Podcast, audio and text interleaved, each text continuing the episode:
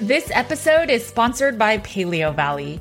Paleo Valley's meat sticks have been a lifesaver during this hot summer. Since they're shelf stable, I always have three Paleo Valley meat sticks in my bag at all times. It's also been perfect for my boys' lunch boxes. I love Paleo Valley's grass finished beef sticks and pasture raised turkey sticks because they support U.S. family farmers that focus on regenerative agriculture. These meat sticks are from animals that have never been fed grains, soy, corn, or GMOs and have never been given antibiotics.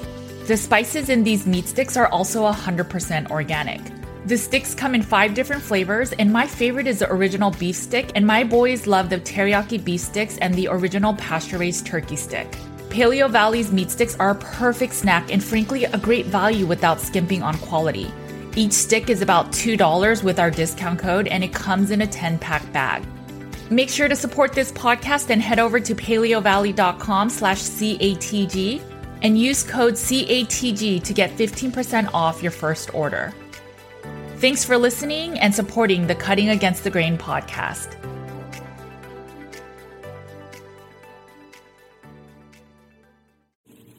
Laura and I are just going to be talking really candid. This is what this podcast is all about. It, it's one thing to say, I want to eat something else that's not meat. It's a whole nother thing to say, you need to eat something else that's not meat.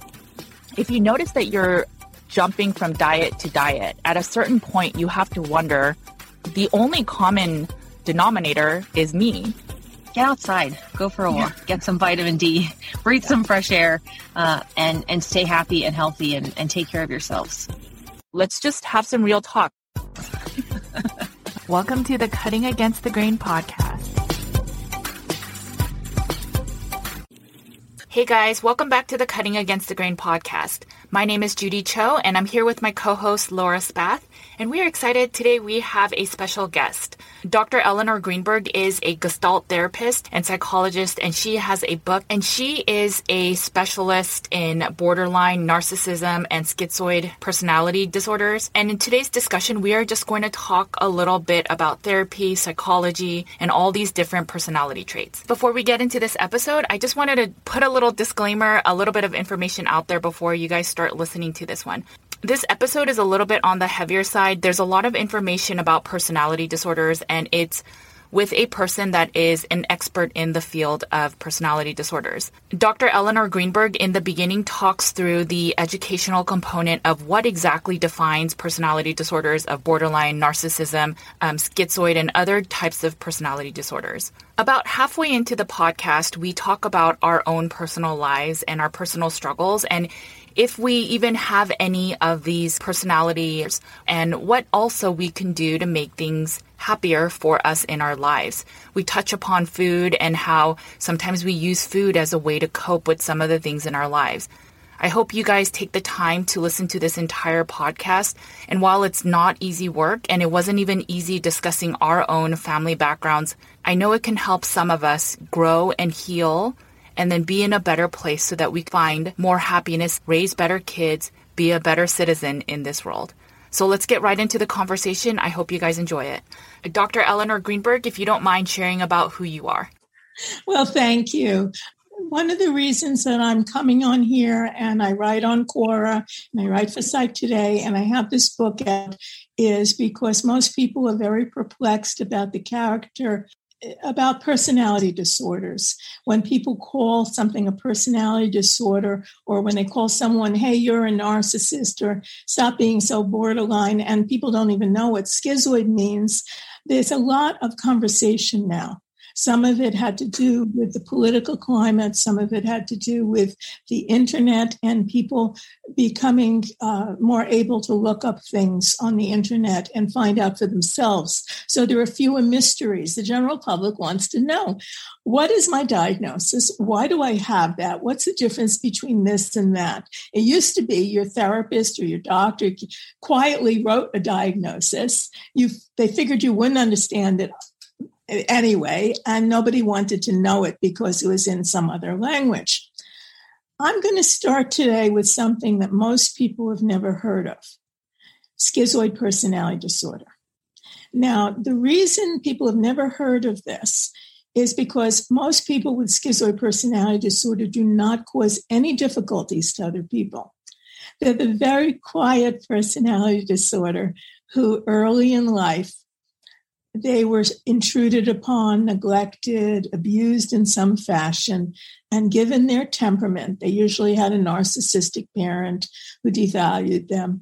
They decided by age seven that people could be trusted. That based on their small sample of their experiences with their caregivers and whoever else was around, that they would have to take care of themselves in life, that they had to be separate from other people. They had to be entirely independent because other people were untrustworthy, unsafe, and would take what was theirs, would mistreat them, dominate them, and make them into literally their slaves. So this uh, isn't something that's necessarily genetic, it's more something that's circumstantial. Is that what you're saying? Yes, in general, the people I see, it's it's it, it's an interaction between their natural temperament, being somewhat sensitive, sometimes poetic, sometimes philosophic, mm-hmm. and the uh, parenting they received, and there was a real big gap. Now, there's two ends of the spectrum, and there are some people who appear to have a genetic basis for very, very severe schizoid disorder. That's not who I'm seeing. I'm seeing people who I wouldn't know had this personality disorder until they tell me. Mm-hmm. They fake being happy, being relaxed, being normal, while inside they're often disassociated from their feelings, do not feel like their life is meaningful, and they don't feel like real. People feel very isolated, and that the price of connection, if you're schizoid, is to be overwhelmed by the other person or else you dominate the situation. So you could be, if you're a high functioning schizoid person, you want to control the interpersonal distance between you and someone else physical distance, emotional distance, time mm-hmm. distance. So it's ideal for a professional who wants to go into private practice or who wants to do internet things. Because as a therapist, if I'm schizoid, and there are schizoid therapists, as there are narcissistic therapists, and one or two borderlines is that as long as I can control how long you're with me and I can terminate the session, I would be perfectly comfortable because it's predictable and I'm in control. But if I meet the same person at a party, I'd probably be the person in the corner with the drink, crossing their legs, looking at everybody near the exit because they don't have control over their interactions or the time limit. Exactly. Now, why is this a problem? All the personality disorders, I trained as an object relations theorist. What am I talking about even? I'm a Gestalt therapist. Why am I even talking about something that about objects? Right. Is because it's a big specialty. In most people's general psychotherapy training, we don't learn about personality disorders. And now, if we were training, we would hear about narcissism. We would be, everybody's calling everybody a narc or a narcissist or mm-hmm. a narcophile or whatever. They're making up new terms on the internet. But when I say schizoid, it is so unknown. My book, Borderline Narcissistic and Schizoid Adaptations The Pursuit of Love, Admiration, or Safety, is available in English. But when it got bought by a German publisher, Kösel, a division of Random House, they left out, they asked me, please let us leave out schizoid from the title. We'll leave in the articles. I said, why would you want to leave it out from the title? It's going to be very important. You're, everyone's going to know about it in a couple of years, and you can be among the first. They said, because when we hear schizoid, when we hear the prefix schiz, we think schizophrenia, schizoaffective, schizotypal. We don't know what you're talking about. You're a schizo, you know, some insult like that. And it turns out it, it's really unfortunate the way that disorders get named because they get named kind of casually. Who's ever around and is naming gets right. to do it. And so schiz means schiz is a Latinized version of a Greek word that means split. So when you first said schizoid, you you've mentioned two different things and the person at a party who wants to be in the corner and that type of thing, and also then you said um, somebody who has a hard time finding meaning in their life. Or what's the difference then i guess between somebody who is schizoid versus an introvert or just depression? Like what's the difference between the personality disorder of that versus somebody who's just struggling with depression Yes, let me explain because this is where I was going into object relations. When I was a young therapist, I really I studied as a Gestalt therapist, and we didn't at that time. I studied in the early 70s. I've been doing this for about 43 years. I'm 76. And we didn't believe in diagnosis. It was a counterbalance to psychoanalytic therapies. That was fine till I encountered something that I really, really didn't understand, which was in my first year of therapy. Most of my clients did fine. I was well trained, you know, for a beginner. And I had a PhD in psych and I had been in psych my whole life.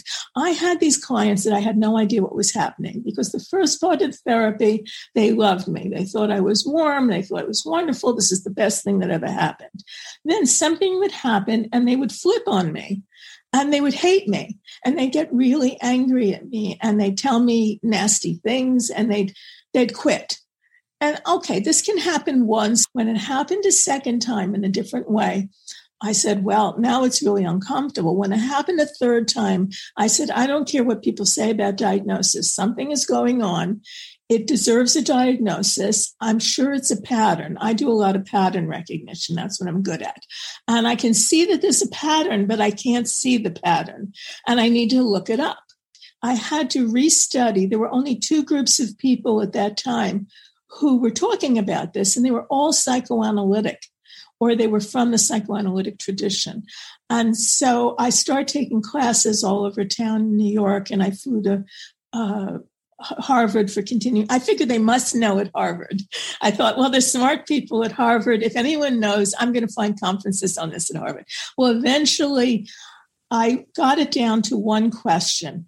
I will study any type of therapy that tells me what I do in session with these people and explains how I can what makes these people different than my other clients? What should I be looking at? Where is the line between I have a nice normal client and suddenly the person hates me? Something is going on. Either I'm doing something terribly wrong or I'm getting a type of client that I was not trained for.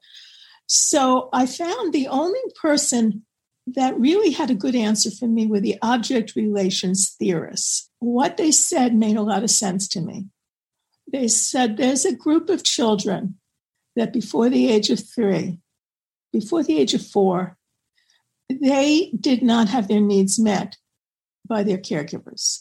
Sometimes it isn't the caregiver's fault. It could be nature, it could be nurture, it could be fate. But something happens. And at the time when they're when other children are starting to form an integrated picture. You know, the terrible twos when kids are saying, no, no, no, no, no, buy me this. No, no, no, I hate you. I love you. They're struggling with trying to see the same person, their mommy or their daddy, the same person that says, no, you can't have the candy that they hate at that moment is also the person they love who comforts them.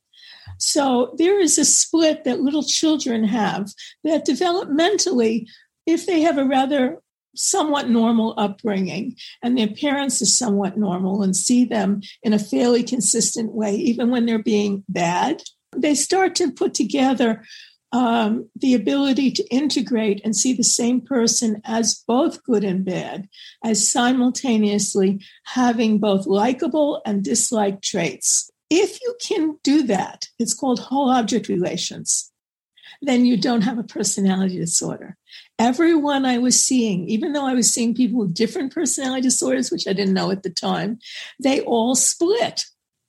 They went from seeing me as all good to all bad.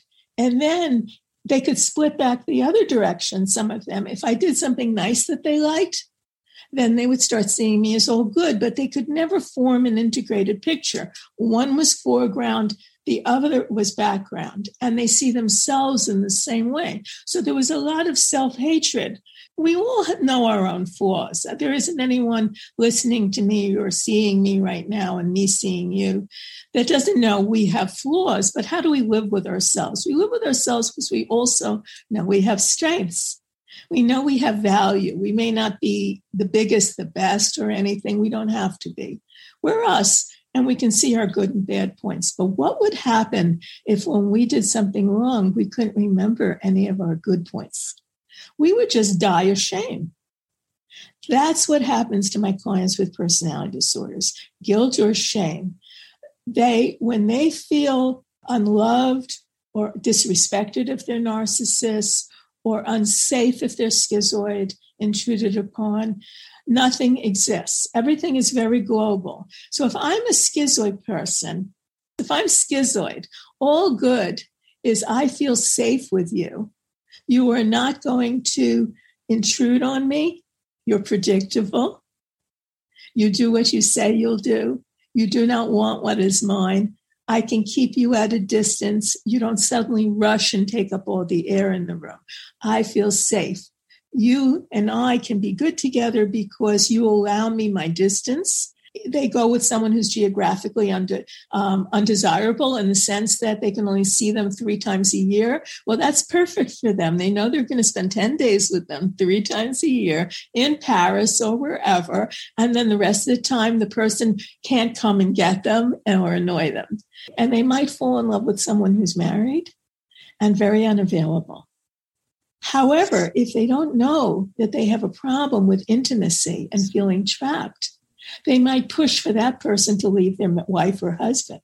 And something very weird and something very sad. This has happened to some of my clients. The minute the person is fully available, that person turns off. I had somebody who was having a long distance relationship, talking all the time. They were like buddies now, best friends. They wanted to get married. She, he convinced her to fly to his town Finally, they were going to meet. They felt like they knew each other better than anyone in the world. She flew all the way there. Uh, she, she took leave from her job. She was expecting to be romanced, wined and dined. She got off the plane and he took a look at her and he said, I can't go through with this. He just shut down at that moment because she was in his space at that point or because he couldn't control no yeah there was no impediment. He had he had he he realized he had gotten this woman to leave her husband come for him be in his town and now that she was available he was so frightened he couldn't even stop to explain to her what was going on. I had to explain it to her and he explained it to her in a letter and this is why diagnosis became very important to me because people look at what people do and they say right now on the internet, as you know, people are saying, oh, that's a narcissist. He dumped me. He devalued me. He told me he loved me. He loved bombed me. He told he gave gave me gifts. He said I was wonderful. But then he just started to grow cold and dump me for somebody else, or he brought in, he cheated on me. Now this sounds very narcissistic. But if a schizoid person does it, they're not doing it for the same reasons. A narcissist, if he cheats on you, he's gotten bored. They're not very good at doing relationships, narcissists. Really, they have very little mutual conversation. They don't know how to co create a we out of a you and a me. So what they do is it's all me or it's all you. And you can kind of feel that something's not right.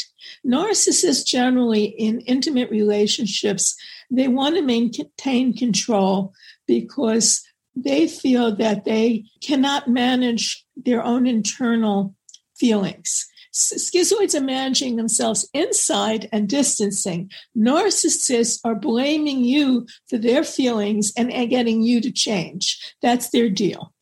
And they're somewhat like their split is I'm either special, unique, perfect, flawless, entitled to the best things in the world, entitled to flaunt the rules that, or I'm worthless garbage. So the all good from the narcissistic point of view is you are treating me special and you're listening to me, you're respecting me, this is base, your basic exhibitionist narcissist who likes to be in the spotlight, the center of admiring attention. You're listening to me, you're raptly attentive to everything I say, you respect me, and you believe that I'm above you. Now, if you want to understand narcissism, imagine that there's a ladder that goes into a pot of excrement in the middle of the earth. Okay. And this ladder has it one, there's only room for one person on each rung. And the ladder goes all the way to heaven. It goes to the highest heights of anything wonderful. Now, you're on, if you're a narcissist, in your mind, you're on this ladder. There are people below you on the ladder and the people above you. You want to get as high as you can because glory and the heavens are above you, and the pit of excrement and mud and filth is below you. So instinctively, it's not like you really see a ladder, but you act as if there's a ladder. So if you're friendly with anyone who's a narcissist, you know that everybody they know is special, unique, perfect. And everything they do, everything they put on Instagram or on Facebook shows them in a positive light. And when they describe their life, it's either perfect or if it's not perfect, it's because they're a victim. It's not their fault. You are a mean person who have taken advantage of them and put them down or been sadistic. So you see, you have a very like different split. You have the, the schizoid who is in and out.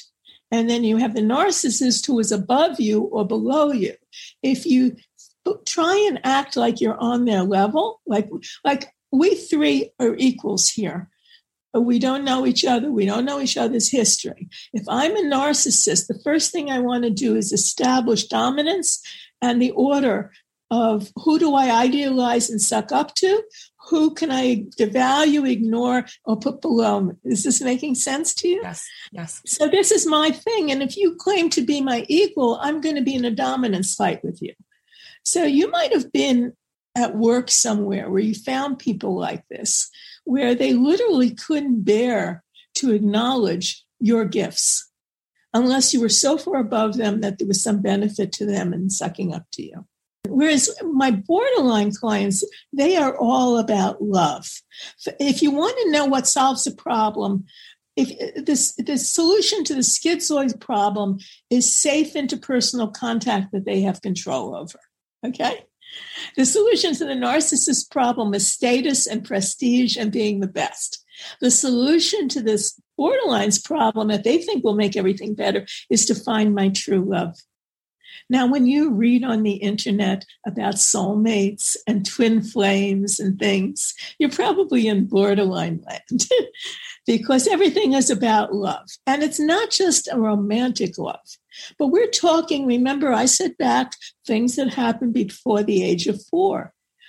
A little kid before the age of three is bonded with their mother or primary caretaker. There's only room for one other person. And they need that person to be both their protective adult and their soother, and to see themselves as lovable through that person's eyes. So, my borderline clients are looking for a romantic lover, sex object, slash protective parent who will do everything to love them and also do all the hard adult things. So we have so it's really very different. Based on my definition, we know we're in personality disorder land according to the object relations therapists who say that if you can only have one of these either or views of people, either they're the best or the worst, either they're safe or they're not safe, very global, very black and white, very split, then you're in personality disorder land. And then it becomes a matter of differential diagnosis. How do we know which one? Well, the three main ones, according to James F. Masterson, a personality disorder theorist, he developed object relations developmental approach that he called the Masterson approach. Not only could they give me an answer, like what's a personality disorder and what makes them not have a personality disorder. If you don't have, if you have whole object relations, you don't have a personality disorder. You can be an obnoxious human being. You can do all kinds of weird things to people, but you don't qualify for a personality disorder.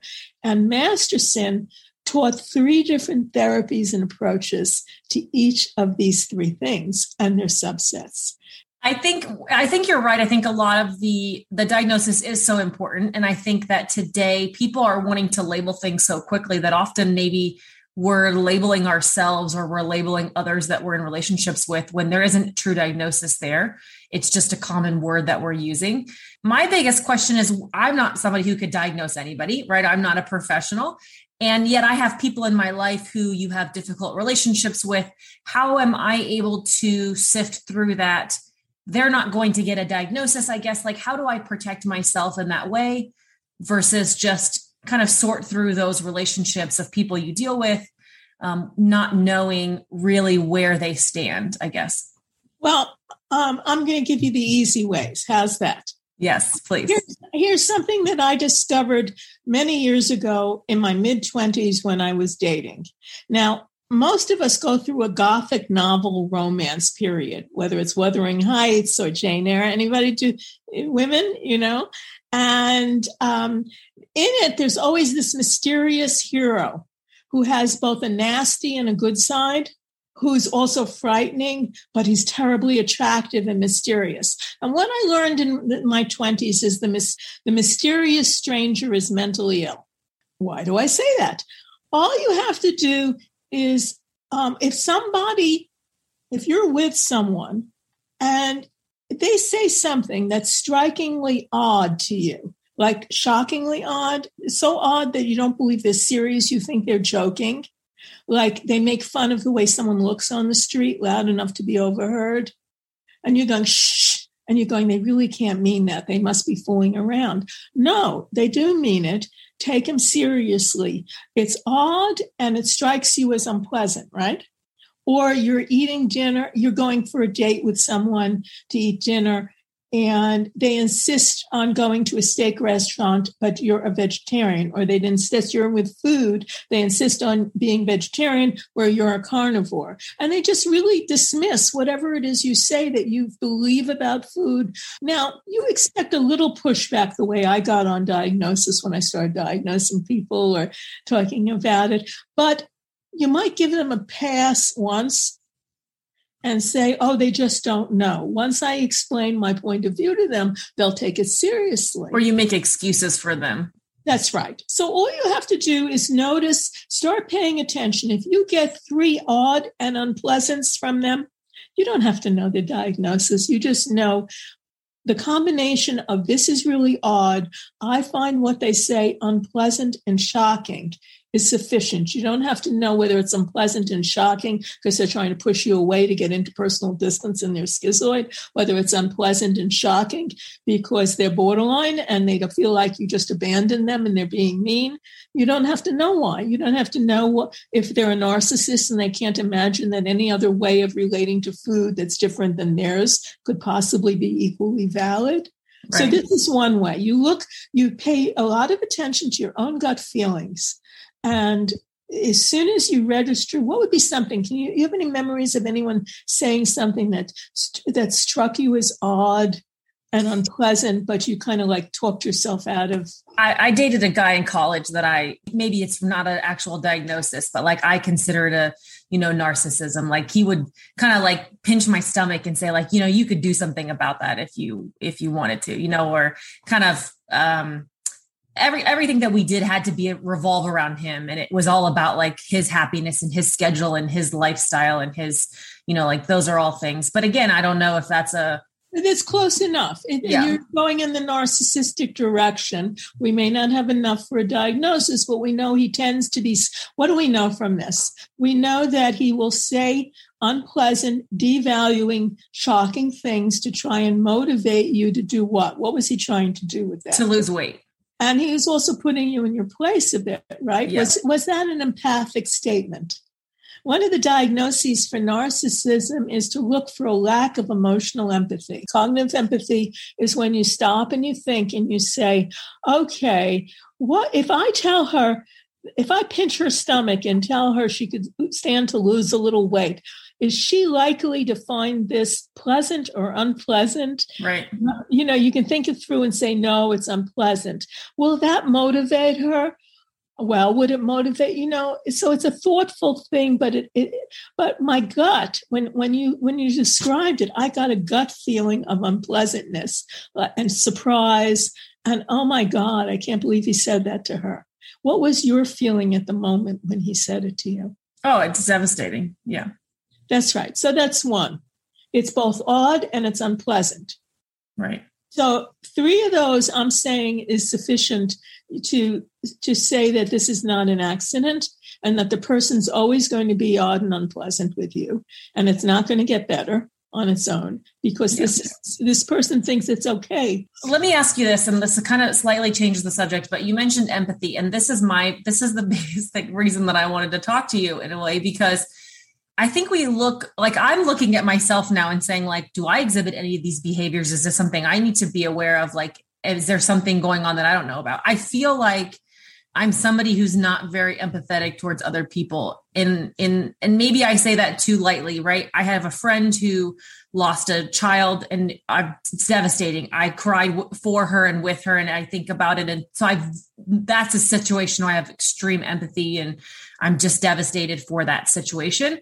But there's other times in people's lives where, you know, I work in a corporate environment and somebody calls out sick. I'm like, yeah, they're not sick, whatever. They're just lazy. Or, you know, is this I somebody may end up losing their job because they call out sick too much and they're they're devastated in that moment. But in my head, it's like, well, it's your own fault. Like, sorry about it. Like, I mean, is that where is the line, I guess, for me as a person of is that a toxic trait that I need to look at myself with and work to overcome to have more empathy towards people? Or is it, you know, I'm, is it a history? I don't know. Like, where does that fall for myself, I guess?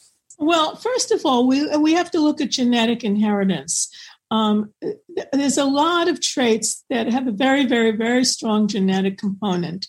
And for example, people with musical ability come from musical families where they study music, they're exposed to music, but there's a natural musical talent. You look at people with natural athletic talent, they, they learn to catch the ball faster than anybody else. I think that empathy is another one of those traits that I have seen families that were low empathy families, and it ran in the family. They didn't have a disorder but they were they were handicapped when it came to emotional empathy. Here's the pros and cons.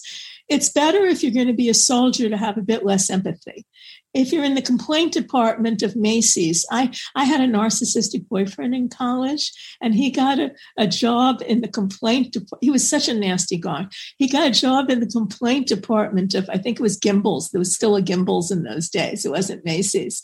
And I just pictured him enjoying saying no to their complaints. My mother's side of the family were high in generosity and in emotional empathy, but they were also crazy and they were high in neuroticism. So I had an aunt with OCD, histrionic personality disorder, and she had a touch of narcissism. Her brother had some OCD. Everybody in that family, and that's my mother's side, and my cousins were all like kooky, but most of us got the generous gene and the sense of humor genes. In your family, the first thing I would ask is Are you the only person who's low on emotional empathy? Are there your aunts and uncles when you get to a family gathering? Do you hear things like, Oh, this boy was hanging onto a bus on his roller skates and he fell off and fell under the wheels of the bus. And your uncle goes, It served him right.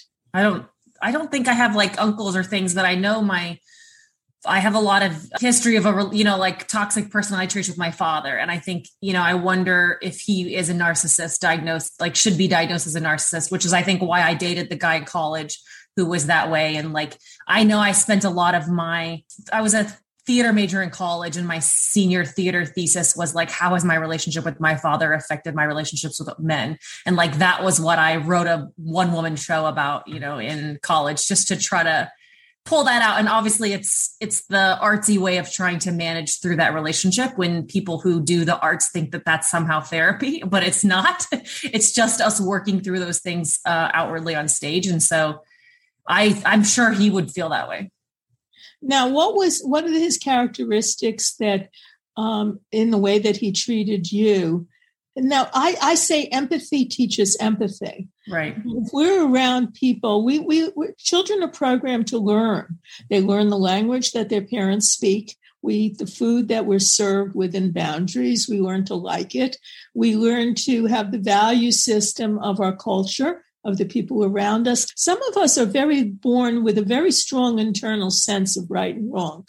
Because I've had people born into families. I had one client who was schizoid, but he, he shouldn't have had any moral code. I mean, he should have been the mm-hmm. nastiest, most broken person in the world. Really. His mother was like the nastiest borderline woman and told him that how she never wanted him and he was just a pain. And his father was a workaholic narcissist who broke every promise he ever made to him. I mean, this guy should be nothing, yet he was born knowing right from wrong because most of us we really do not have, you know, I was fortunate. I thought my parents' nervous system evened out in me. I wasn't as neurotic as my mother's family, and I wasn't as unfeeling as my father, who no, psychopaths are not. Right. To, to get on your father's good side, what was required? you had so if he was home we needed to be home right like we needed to he needed to be the center of attention and I think that showed up in his career. He was a pastor, and in a lot of ways, the denom- the church worshipped him as much as they worshipped God. Like he loved that spot of saving people of you know if if we were home we needed to be there if all of a sudden guests showed up for dinner like we needed to go sit by him to show that there was this positive relationship and that he was he was there i think when we got older and started being more involved in extracurricular activities i think that was harder for him to handle the fact that we were out of the house. And I think my the complete opposite of that, my over nurturing mother kind of forced that at some point to say, to give us a chance to be out of the house and to do those things. And then inevitably, I think that moment of this is condensing a lot, you know, my entire childhood in about three sentences, but my brother and I got to a point where we were out of the house more, we were doing things. And I think there was this subconscious element of like, we didn't need him anymore. And then he found somebody else who did need him, a sense, and started another family. Um, you know, had an affair with somebody who was very emotionally damaged, got married, had a family, had more kids, like essentially put himself, okay, this family doesn't need me to be the center of their family anymore. So I need to find some other situation where I can save them and kind of start that process over again, I guess. And that's an entire lifetime into a few sentences. But I think that's kind of what I've put together in my way of coping with it throughout my life. So, when you gave that example from someone at work calling in and getting fired because they were sick too many times, would your father, what would your father have said? Oh, yeah, same thing. Like that they're just lazy. And when you um, identified with his views, were, the, were your mother's views different than that? What would your mother have said? She was usually more empathetic or forgiving for people in general. I think I'm, I'm assuming. I don't know if I would. I don't know if I could pinpoint that exactly. At any point, did you find your father harsh, or did you agree with his value system?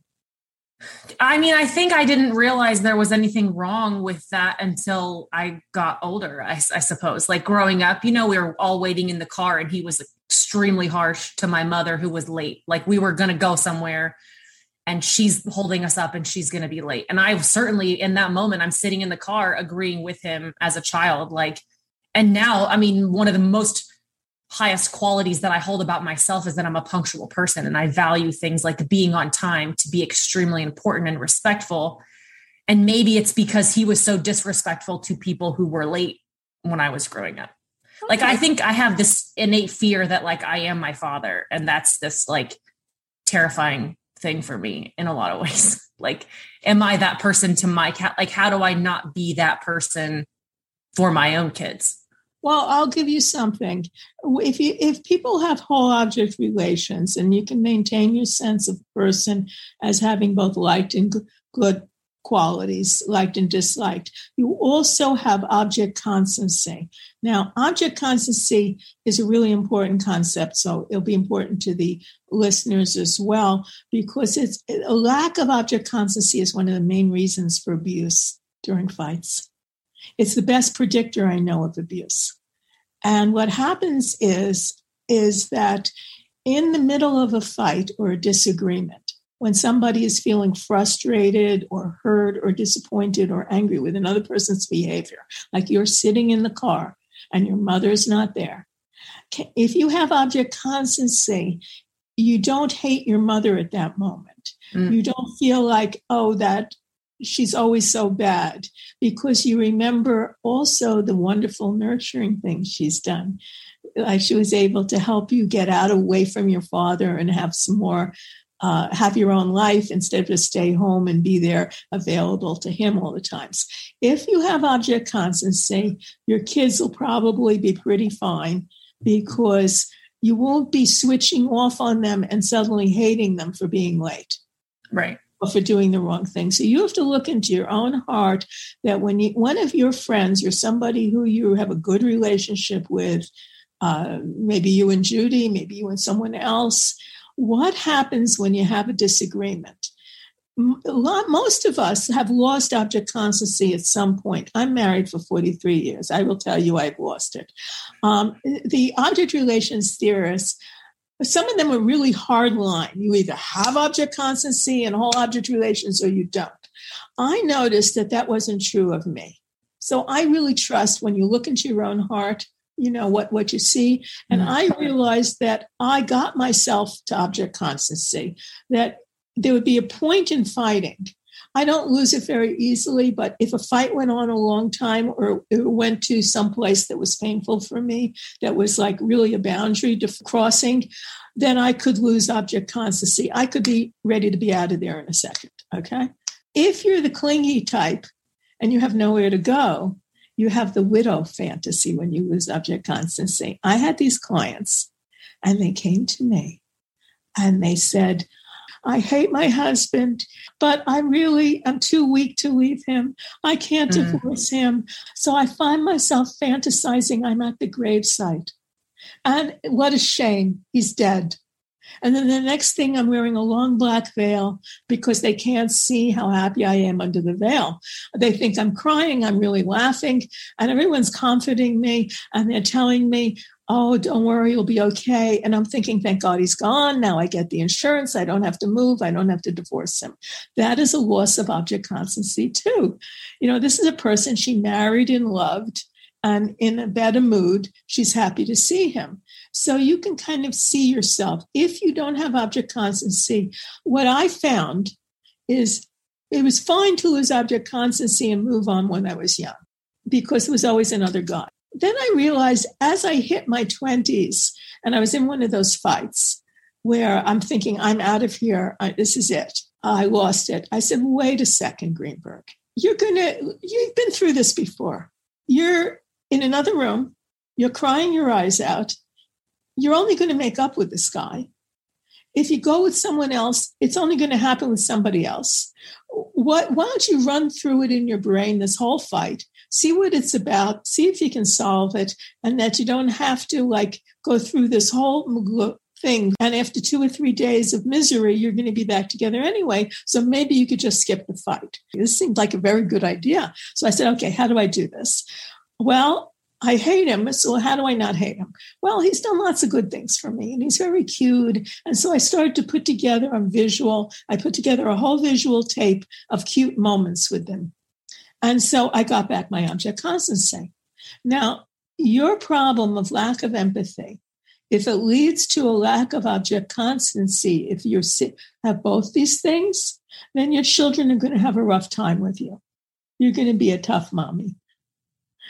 And you may not want to be, you may not want to have them have to deal with feeling like if they displease mommy, then mommy won't love them anymore then it becomes okay it's worth my while. I can do this. Like uh, do i want to be more empathic? And maybe that's the shift. Like i feel like from my family standpoint from people i love and care about in my life it's easy for me to see both sides the good and the bad and and to make sure that my children feel loved and to make sure they have those things. I think where i struggle with it is people that i don't have that deeper connection with or I don't have as a close person in my life, it's so much easier for me to write that off because you don't know the good and the bad about them entirely. You only know these simple actions or these things that I guess that annoy you. And so maybe it's it's so much easier for me to dismiss that person I don't know as well, which I also don't think is a very kind thing to do. But is that a boundary setting or is that something that is not kind well, it, or an empathetic? Well, I look at it differently because it all depends on your spiritual beliefs and what you see, and whether you really believe that we're all separate people and mm-hmm. that we really can divorce ourselves from other people's situation. But I do believe that uh, the way to go is to be nice to everybody. I can't always succeed, but I believe that's the way to go. I believe that everybody will be much happier if we can get if not that we forgive them for bad behavior. I'm not suggesting people get a pass. Right. There are consequences. But in our head, we can be compassionate and understanding because I truthfully have so many instances of remembering when I was younger and looking back now, I was a perfect idiot. And I did many things just because I was uncomfortable or I was posing or I didn't know better or I didn't really know how to handle situations. I was young. And I think a lot of people don't know a better way of handling things. So we do go back, back to what you said. We fall back on what we learned at home. If it's at all a decent fit for our personality, and yours seemed to be a good fit, I think it was Erik Erikson who talked about the different stages of our development, and that when we go through a certain stage in adolescence, some of us get very alienated because the way that our parents raise us isn't in accord with our nature. So we feel alienated. We don't know who we are or what to be, and we go on a search for identity. But for some of us, the way our parents raised us, with whatever biases they have, with other good and bad traits, it's sufficiently close, like we're born genetically similar enough to them that we can adopt it pretty seamlessly. And it's only if we run into trouble in the world or we run into other points of view, like you are, it's when that's when we start to question mm-hmm. as adults some people never question. They just continue on the path because there's a sufficiently good fit between them and their parents' path that they never have to make a decision. And their life looks very smooth. They, they live a life somewhat similar. But some of us, our nature, it's not a good fit for. Mm. And I have conflicting sides to my nature. Do you have any conflicting sides to your nature? Most of us do. We would never have an inner conflict if we didn't have other parts of us. Like, have you ever gone on a diet or anything where you tried to give up something and you didn't want to give it up? Well, how is that possible for only one person? As I got older, I thought I would get more and more integrated. Isn't that what they tell us?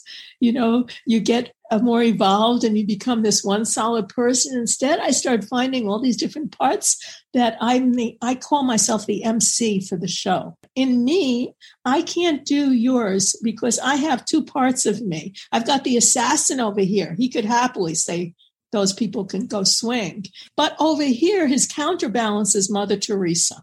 She wants to save the lepers, the world, be nice to everybody. And there's this kid, Pollyanna, a book about a little girl who was just so nice that she could cure all the mean people in town, you know? Mm-hmm. So I've got the assassin, I've got some brute over here, and then I've got Pollyanna and this one and, and a few other parts of me. So they get into arguments about whether it's okay. You're in one right now a bit. Is it okay for me to be unempathic to people who I don't know well? So right. who's arguing about it? I would say, what side of you is saying part of you raised by your father is yeah. perfectly fine with that, right? Yeah. That's your that's your impulse. So, how would you describe the counterforce right now that even makes you ask that question? I think it is the other side. And I don't know if it's necessarily my mother personified, but it is more this I am a mother. It's the motherly person, the person who appreciates empathy from others, uh, somebody who needs support and care from people that I love. And so then I realize that other people need that as well and that other balance. But then the other side, that side that is much more cutthroat, Wall Street, like, you know, that successful driven, you get what you deserve, you work hard, and that's why you're successful, versus this, like, you know, big teddy bear fuzzy, like, come and I want to hug somebody who's hurt. And there's those two sides definitely conflict. So, how do you resolve it?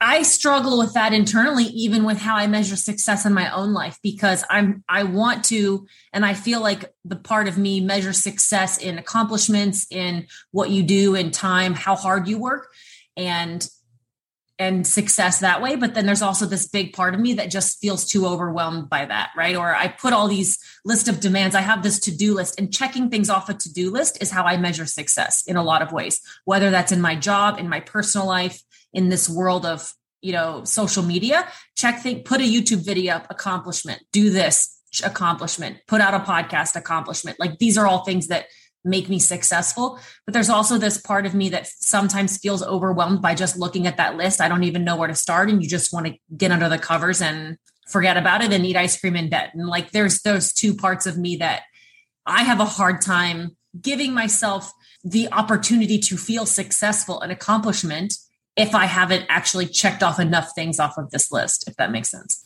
Okay, so I'm going to give you a different idea, a whole other way of approaching it that bypasses this and that anybody can use.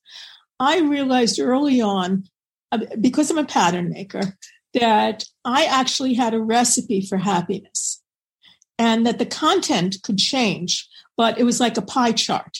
So I actually made a pie chart, which I'll invite you to do.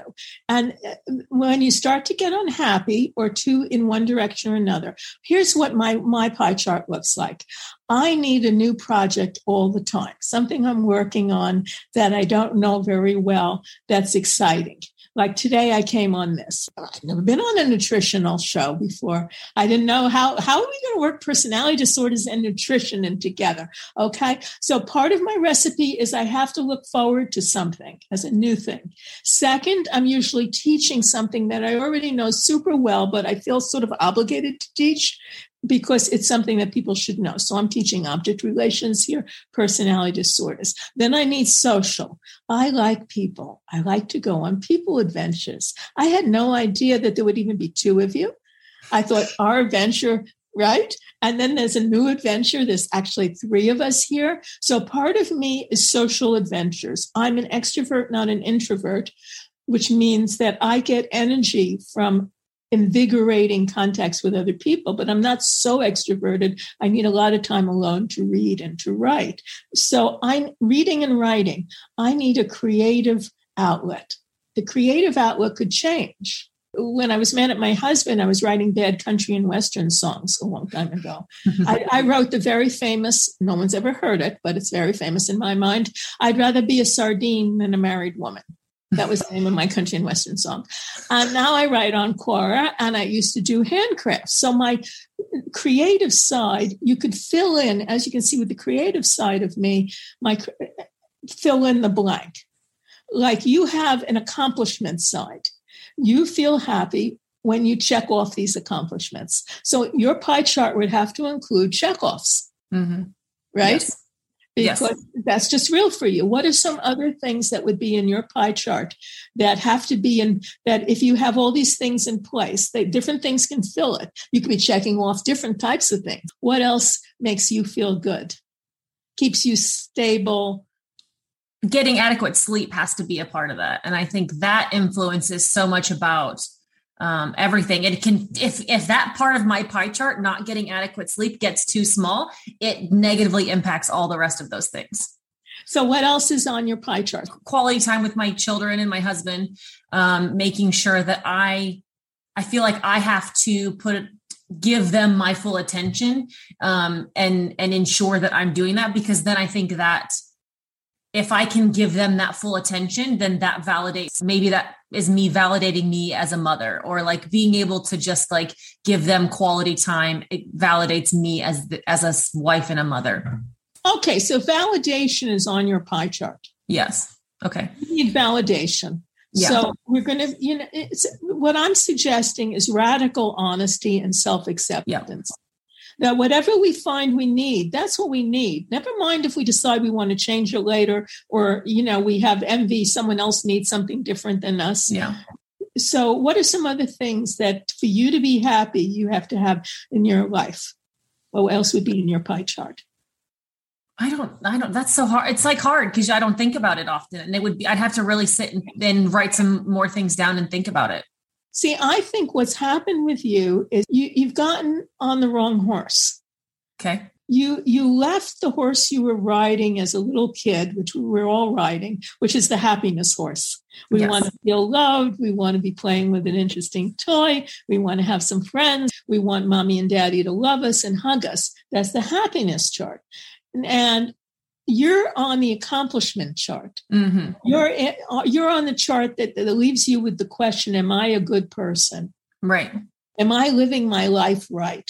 Absolutely. So, so kids don't ask that question: Am I living my life right? Something happens that gets them off paying attention to what they're doing and being in the flow of the moment to mm-hmm. questioning themselves. Right. So that suggests that at some point you got a little bit off um, on the sidetrack of having to prove yourself. Yeah. To yourself, let alone to anybody else. Yes. Because you're proving yourself, you're validating what what you're saying is sometimes you don't really want to give them that much attention. But in your mind, you have a standard for your behavior. And to be a good mother, mm. you have to give them some undivided attention. So you have to write that in. But not because it makes you it's not first order happiness. Like a kid, you pick up a uh, a toy, it's first order happiness. Hmm. You're not ta- you're not happy because the toy will lead to something. Right. That makes sense. I see that about myself a lot. I think that's why I, you know, I work full time. My husband's a stay at home dad. It's why I need. It was something that we agreed early on. Like I needed to be able to continue to work, and I think there is that because I needed to feel that sense of accomplishment. I think in a lot of ways. Um, not to say that you can't work for other reasons, but that was part of the reason why, just from a personality standpoint, why it worked better for me to keep working and for my husband to be the stay at home parent, because those were not, he's, those, that was not a quality that was necessary for him to feel value in his own life. You know, he, he can find that sense of accomplishment in other ways that weren't working a full time job. Now, if we switch now to Judy, Judy, because you haven't had a chance to talk or in, you could interrupt. I'm from New York. We interrupt everybody. Same. so, so what is it that you're thinking as we go? As Laura and I talk about switching from diagnoses to happiness as our focus, and what what reality makes us happy? What what's going on with you? Yeah, just to give you a little bit of background of me, I studied psychology as my main um, degree for a long time. And then I struggled with an eating disorder and I went into therapy for that. So I'm very, very exposed to a lot of this. And I always have a struggle because from what I learned in school, you know, there's these kind of rules and guides and guards that allow us to say, okay, this is what a diagnosis is, or this is what it looks like. And then when I had my own eating disorder and I wanted the therapist to understand where I'm coming from, it was a lot of the, and it might have been the specific therapist, but it was very check off the box, right? Oh, okay, so you purge X amount of times, you do this, therefore you are this now. And I knew in me that the, it was more than that. And so that's when I started questioning all of psychology, right? I love social psychology. Um, I also am like a extrovert. And then I think some of my eating disorder made me a little bit more introverted too, but I love a lot of it. I love how there's these theories and it makes a lot of sense. But then I struggled when it was my own disease that now they're boxing me in a way that I didn't think made sense. And so a lot of my belief system of psychology just got really shattered. And um, and so when you're talking about uh, narcissism and schizoid, it's hard for me to understand like at what point when a kid is seven, like how much trauma or how much whatever did they receive that then it affects them everything you were talking about, I was thinking of, okay, so how does that reflect on me? So there are times when I fight with my husband and all I think about is all the bad things. And so I'm like, okay, so do I not have that object? But then when my anger dissipates, I remember all that he's good. And then I kind of get hard on myself. I, I didn't throw kindness at him. And um, in that moment, I just thought of the bad. Or if I had a fight with someone else and and then we walked away in that moment of anger. All I remember is like that last moment of anger with them. And then I forget all the good until time has passed. So then I was just thinking, okay, so in this kind of definition, did I lose my definition of that object? Um, I forgot what you called it, object. Object constancy, whole yes. object relations. Yes, you did. And uh, like I say, like a lot of fairly normal people do. That's where I differed with the hardcore object relations people. And I look at how much does it take for us to lose it how far do we take it when we lose it? I had a client that took a baseball bat to her husband's car. Okay, that's losing. Okay, right. Uh, sitting there thinking, oh, I don't love him anymore. And then 20 minutes later, you know, remembering his good part, you could see there's a big difference between she went out and she was convinced he was cheating on her at the bar and she went and found him. And before she went out, she broke with a baseball bat. What I noticed, if you don't mind me being personal, and you can always cut personal things out, is that you went from blaming him to blaming you. Yeah. Oh, yeah. I totally. Somebody's always the bad one. So that shows you that splitting, that's a lack of object constancy. And it just depends on who is being blamed. But what what you when you have a split, there's a good side and a bad side, and the bad side is assigned to somebody, and the good side's assigned to somebody. So you, what you're talking about is you switch from you having the good side assigned to you and the bad side assigned to him in the fight, to then later on you feel, oh, I overreacted. Now, so then the bad side comes, I'm wrong for overreacting. He is a wonderful person. So you've just split in the other direction, but we're still splitting. Now, I personally would rather split less and have it be much less frequent and find it much easier and not have to blame anyone. Not because that comes easy to me, not because I'm a wonderful person, but I think it's more logical because um, we can find bad things about everybody. We can, including ourselves, if we're not idiots, if we're not totally lying to ourselves, I can think of dozens of bad things about me. I can think of quite a few good ones as well, thank God. And I just think it's a happier way to live if we're not feeling um, someone's always at fault. Right. Or, or I need to protect them from me, or I need to protect me from them.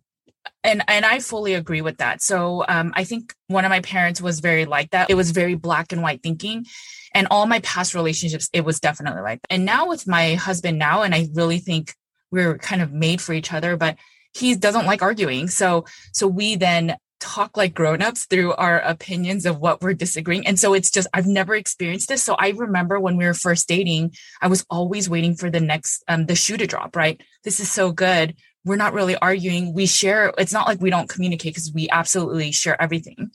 But I'm just waiting for the next fight, the next big thing to happen because I kind of grew up in that of you know, right versus wrong, bad versus good.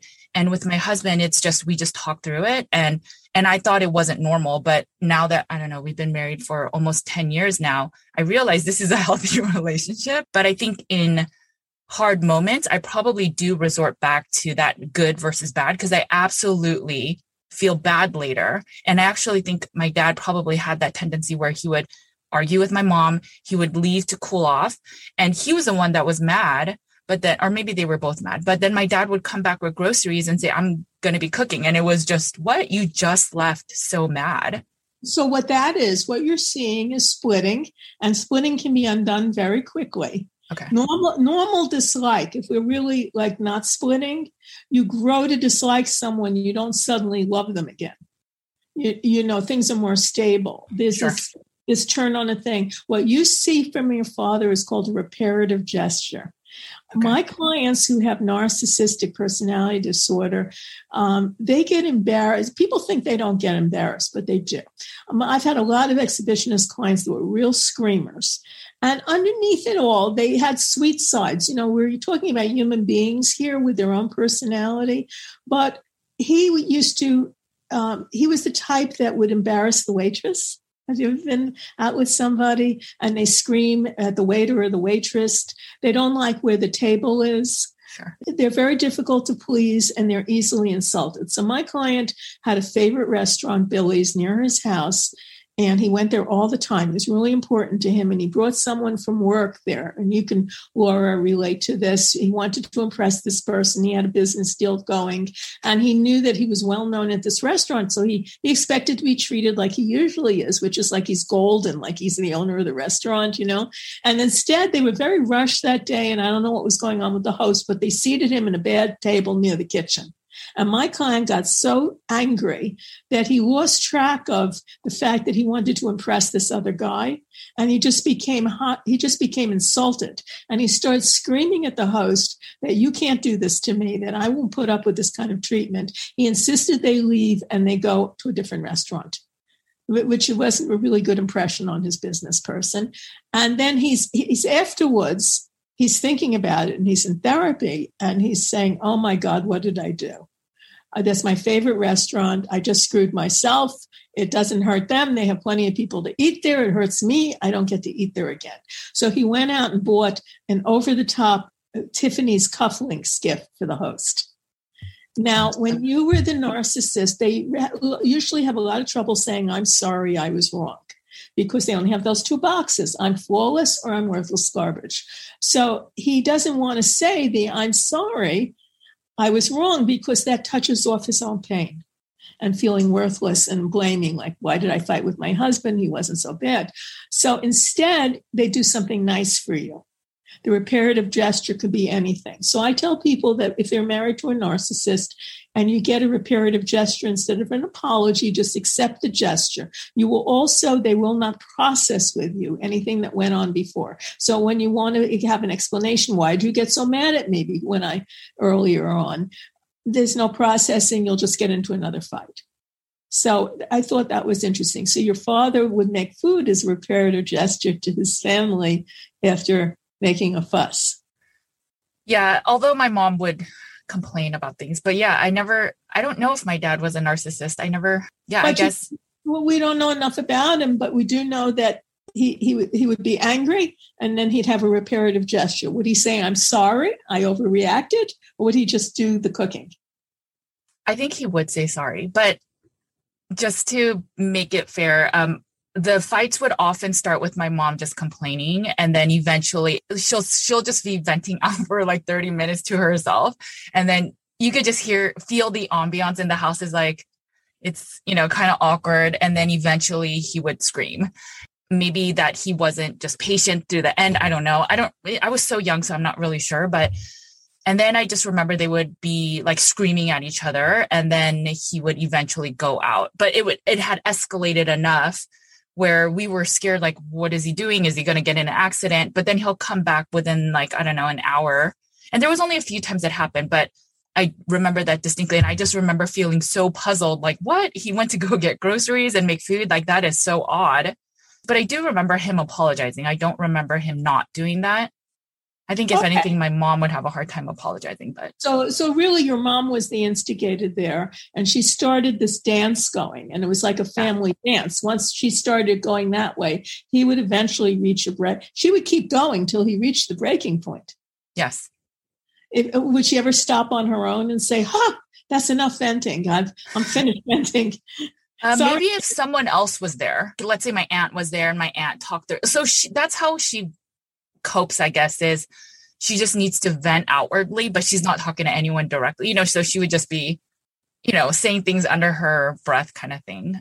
I don't know. So, okay. So, what we have is an opportunity as kids. We, eh, eh, as I said before, especially if it's a, if it's a followable, if our nervous system can all do it, and both your nervous systems could do it, you both could follow the family style. Then we become adults, and we get to see how this actually works in the world. We get exposed to other families, like you got exposed to this your husband's style, and it was better. It was it was less dramatic. It was more relaxed. It, you didn't have those blowups, but we don't know about these possibilities until we're exposed to them. Right. We, we, most of us think everybody pretty much should have the same values as our family if we're in accord with the family values, and they don't think about that much. So we have an opportunity as an adult once we start getting exposed to other ways as adults, we can take our happiness and our moral code in our own hands. And that's what my happiness pie chart is about.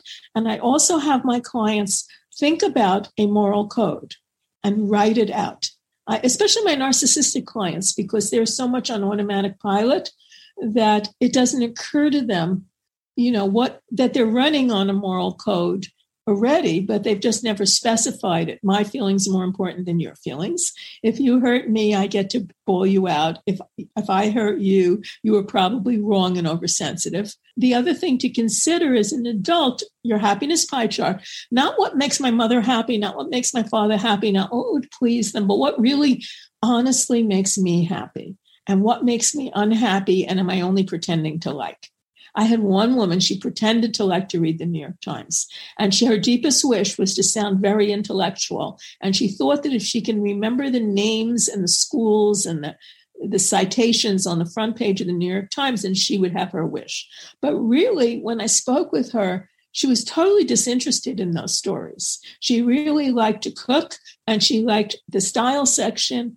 And so she was always at odds with herself because her happiness pie chart would be she didn't want to read the New York Times. May, and I don't want to have to even compete in that. You know, if she really was honest, she'd say, "I wish people wouldn't be so competitive about intellectual stuff because I don't feel like I I really am drawn to that."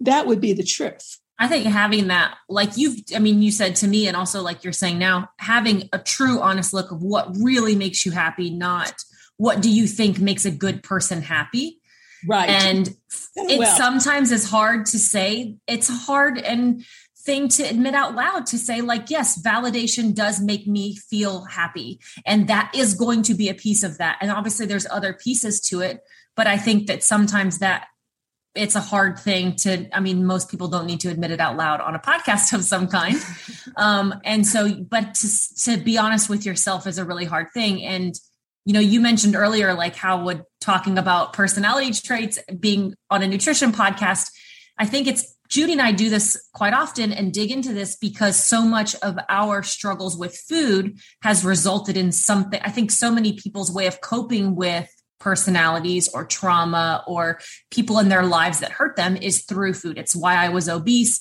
It's why judy had a eating disorder like things that we talk about openly and people end up in these situations where food is a coping mechanism for their interactions with other people, their trauma, their hurt.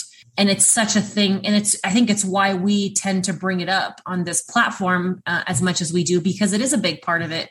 It's a lot of my issues with food and being able to lose weight is now addressing things from a relationship standpoint.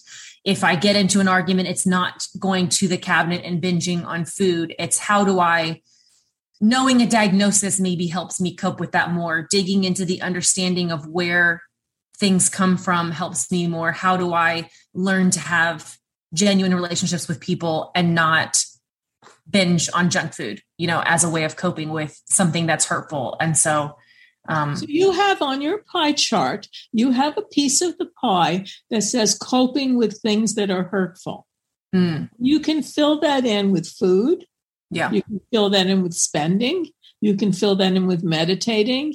You can fill that in with calling a friend for reassurance. Do you see how it's a part of the pie chart? We all have to cope with hurtful things occasionally. We, it might not be such a big part of our life that it's on our pie chart you know what i was thinking about when you when i was thinking about your pie chart and how often validation came up is sometimes when we draw a pie chart we realize we're we're keeping all our happiness dependent on only two or three things.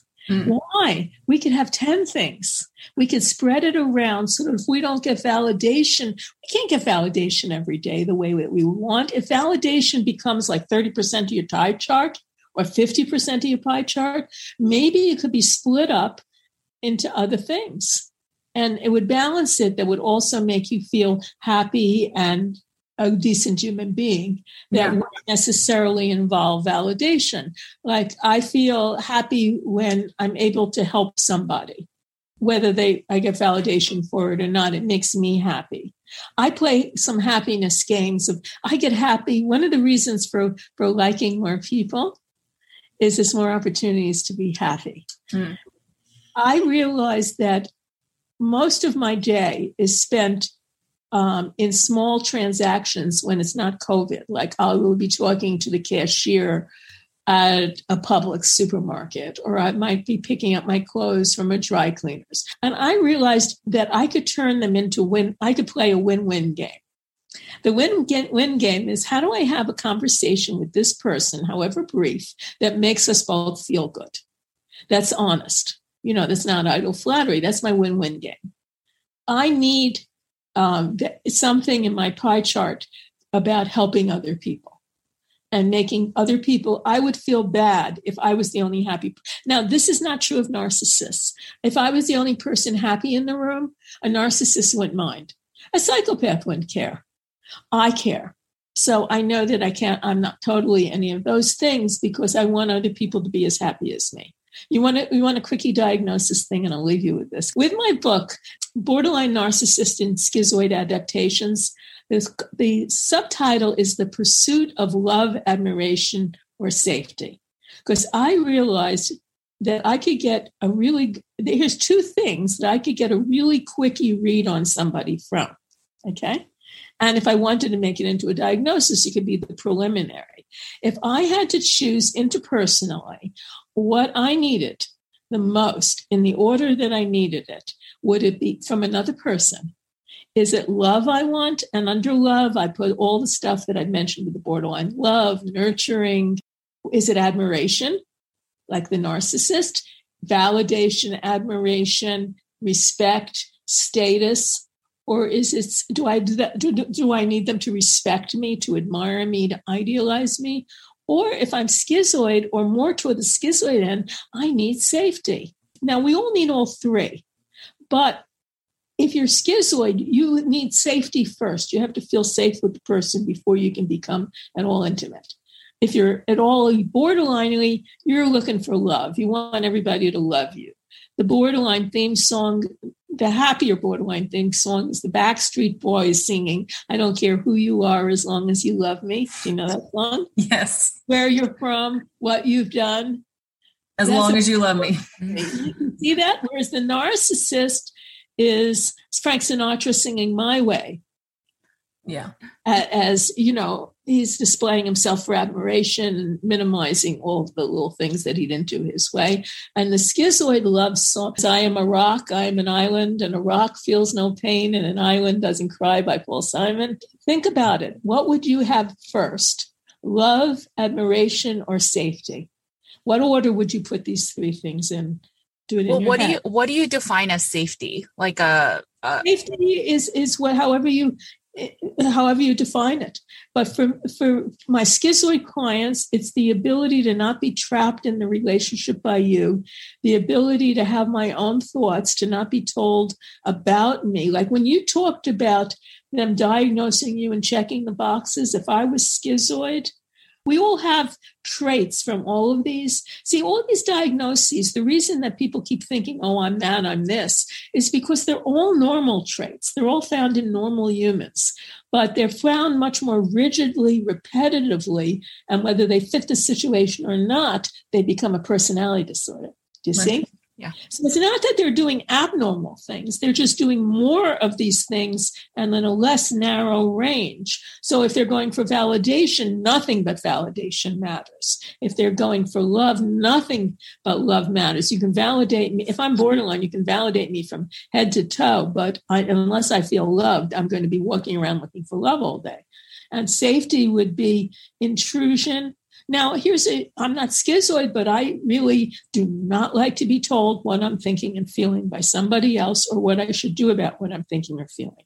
Mm. That's very schizoid.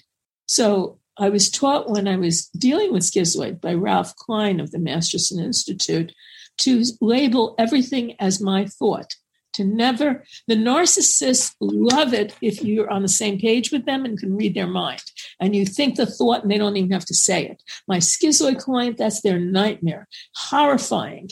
They want to keep the people out. Whatever you say in fact some of them will tell me it's not quite right like I could never be quite right. Because if I were quite right, we would have a meeting and the meeting would be intimate and the intimacy would trigger them for when they were a child, things weren't safe. So they never quite meet you. So safety would be the capacity to feel safe with another person that they're not going to intrude. They're not going to try and take what's mine. They're not going to take credit for what's mine. I'm not going to say your show is my show. I'm going to be respectful. They're going to be they're going to allow me to keep a comfortable distance. They're not going to keep approaching if I put up my hand. They're going to let me go when I want to leave. Do you think, based on for me, I'll just say it. I think safety seems like based on everything you said, and it makes sense. So, my husband, one of the things I love most about him is he lets me just have my space if I need it. Whereas my other boyfriends in the past were like, I feel like you never need me. And, and one of them said, You're like this free bird, and I try to cage you, and I can't do it. And I just remember thinking, What? You know? And so, based on all of the things you said, it kind of makes sense I love that my husband, if I need to work on something or he's like, yeah, no issues. Like I can take care of the kids at that time. And we have that. And I think he's kind of like me as well, where we both don't want to get bogged down by each other. And so we have that mutual respect and we, oh, you need the space. Go, go ahead. I'll, I'll take care of the kids. And, and so for me, it would be, I guess, safety, love, and then admiration. Um, and the only reason I know that admiration is now last is because of my whole eating disorder and having to go through that. Right. So in my 30s, I thought my goal was, I wanted to be the thinnest. I wanted to own my own place. I wanted to make a six figure, and I reached all of that. And I was more depressed than ever in my life. And that's when I realized, okay, those things actually don't really matter to my personal happiness. And I did a lot of that soul searching then. But I think what makes me thrive now is that order. Um, and so then would understanding that priority then help me to define that happiness pie chart? Good, good. Okay. And do you care to share yours, Laura, or would you rather keep to yourself? You know, I don't even know. I, I, I, I'm an open book, but I don't even know if I could do that. I think I have to think about it more myself and and to get a true, honest picture um, of where that would land. And uh, maybe it's something that Judy and I will have to talk about uh, at another time too. But I think there there is an element. I live my life. I think waiting for somebody to walk away because they're unhappy. And I spent a very long time with that. So I do, I think in a lot of ways, safety is is definitely up there.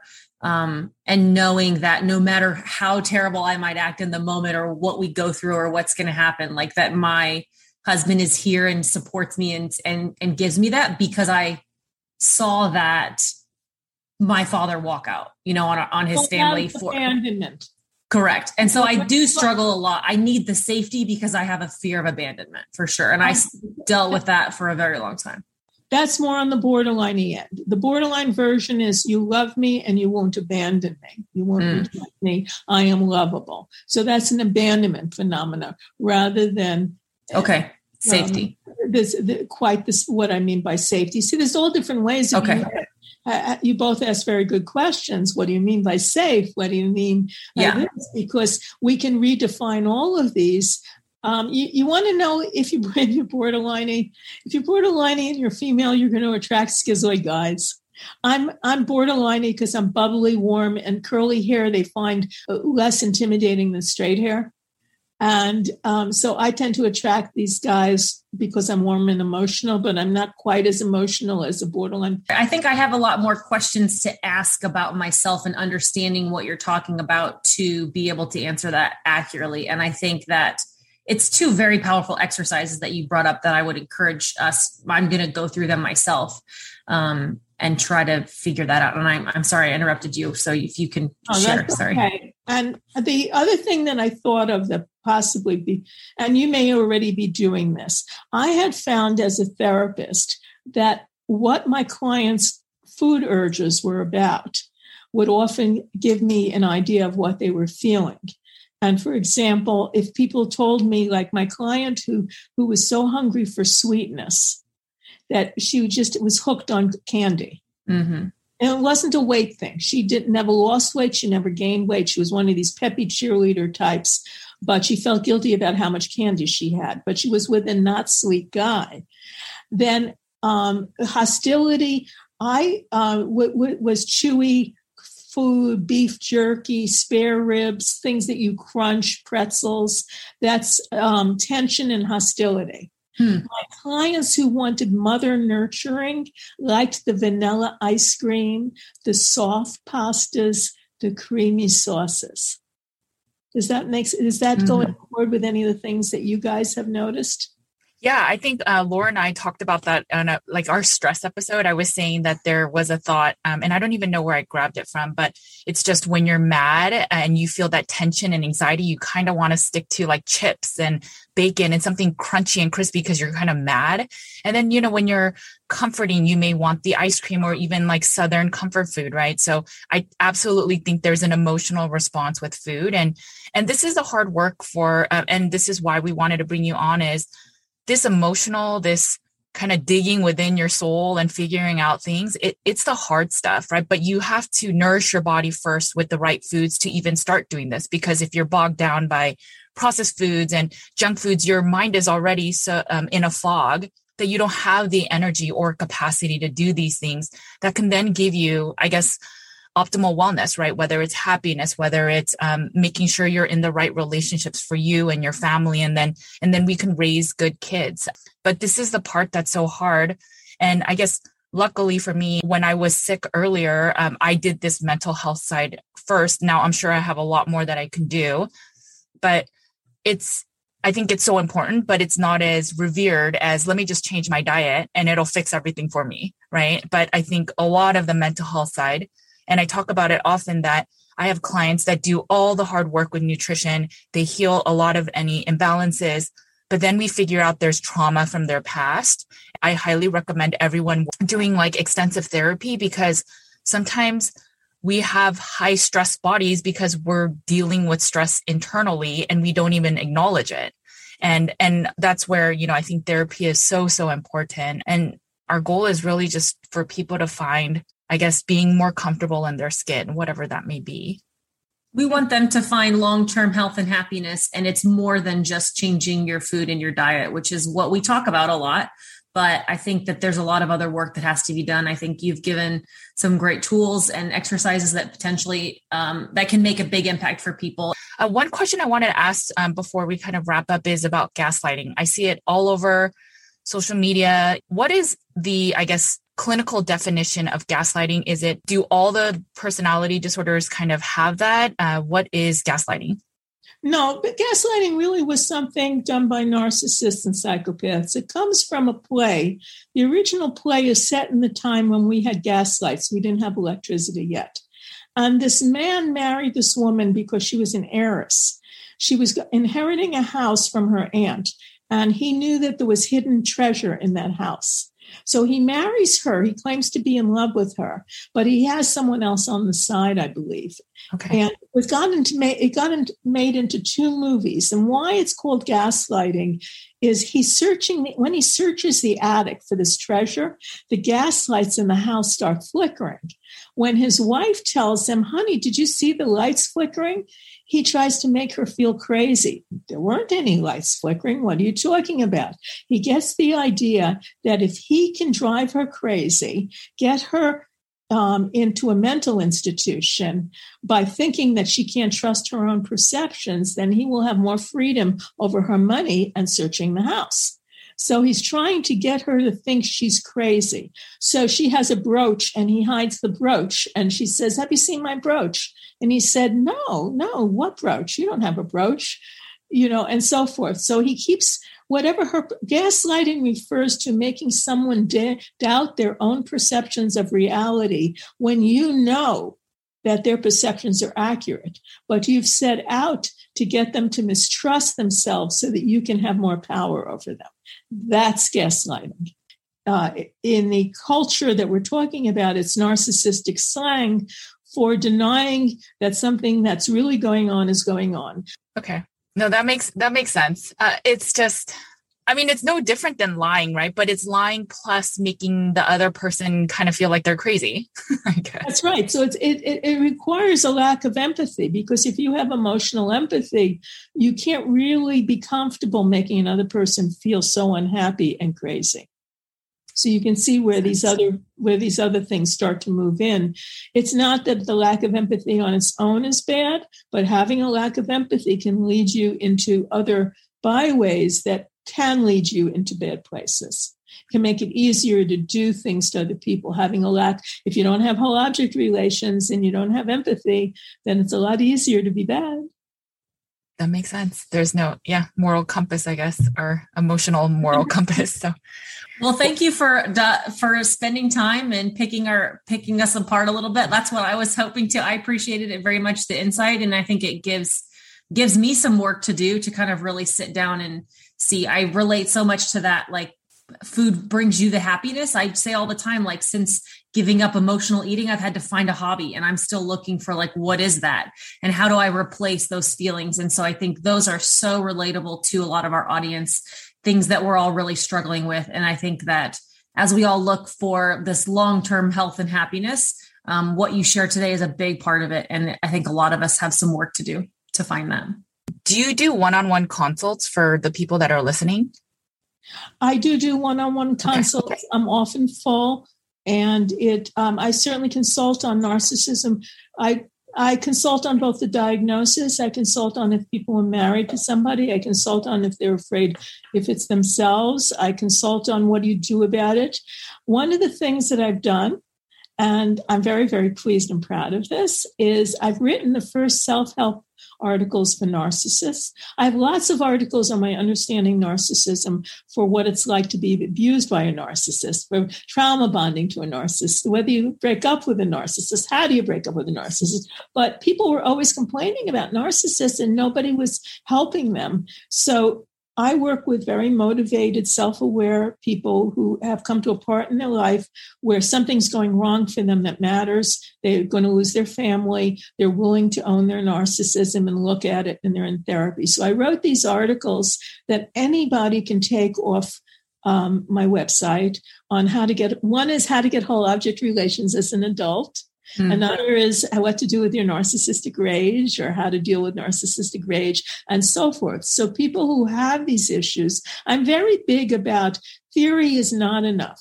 We have to give practical instruction that normal people can take. Yes. You can make a happiness pie chart. It's graspable. If four things on your happiness pie chart all involve food, you're in trouble. right right? Yes, if yes. They all involve violence, you're in trouble. So yeah. you, you don't want anything to creep in. So this is really what it's about practical, everyday solutions to these things that sound like fancy problems. Where else? Give us your book one more time and, and other resources where they could read more about your work or about this type of thing that we've been talking about today.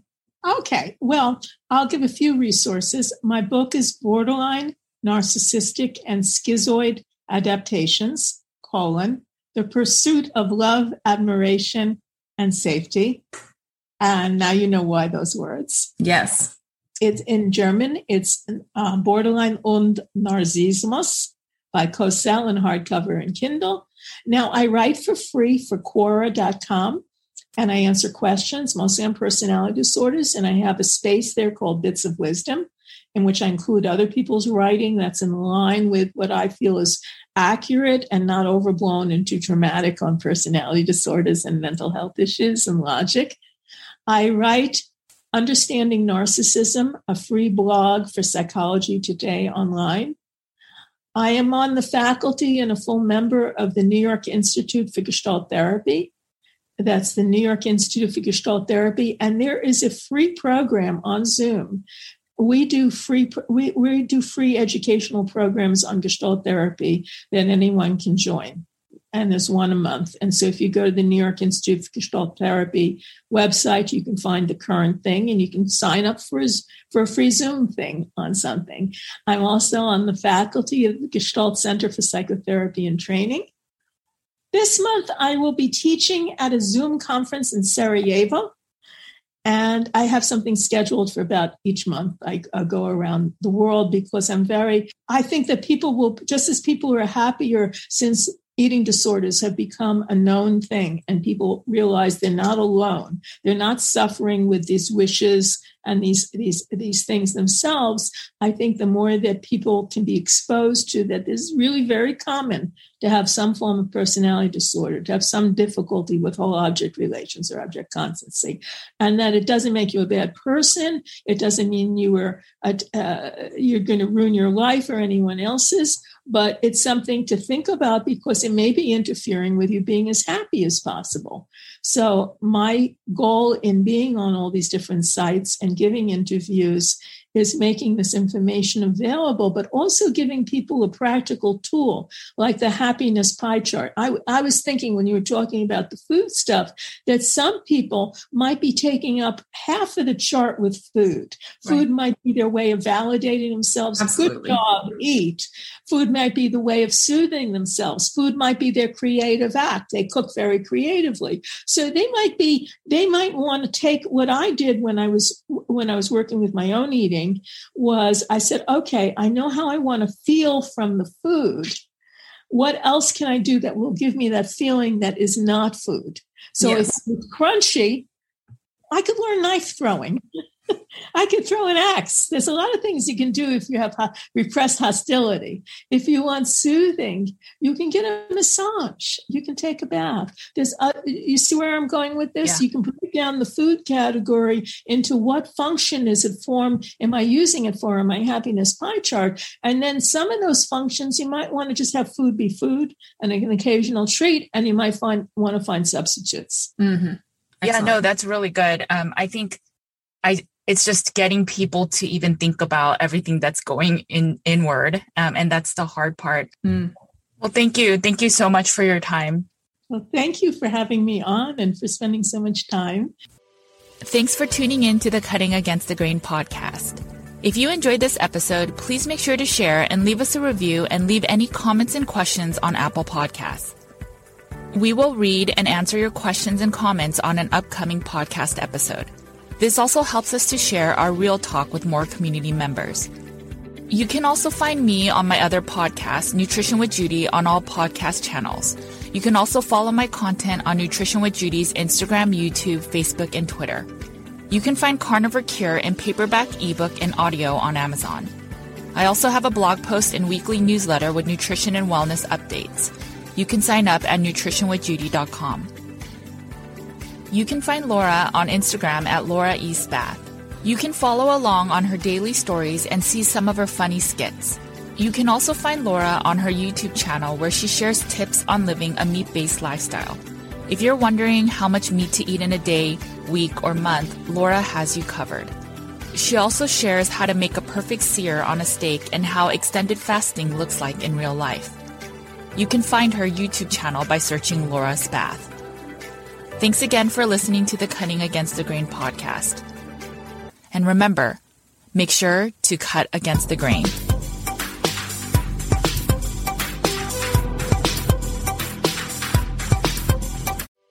Thanks for tuning in to the Cutting Against the Grain podcast.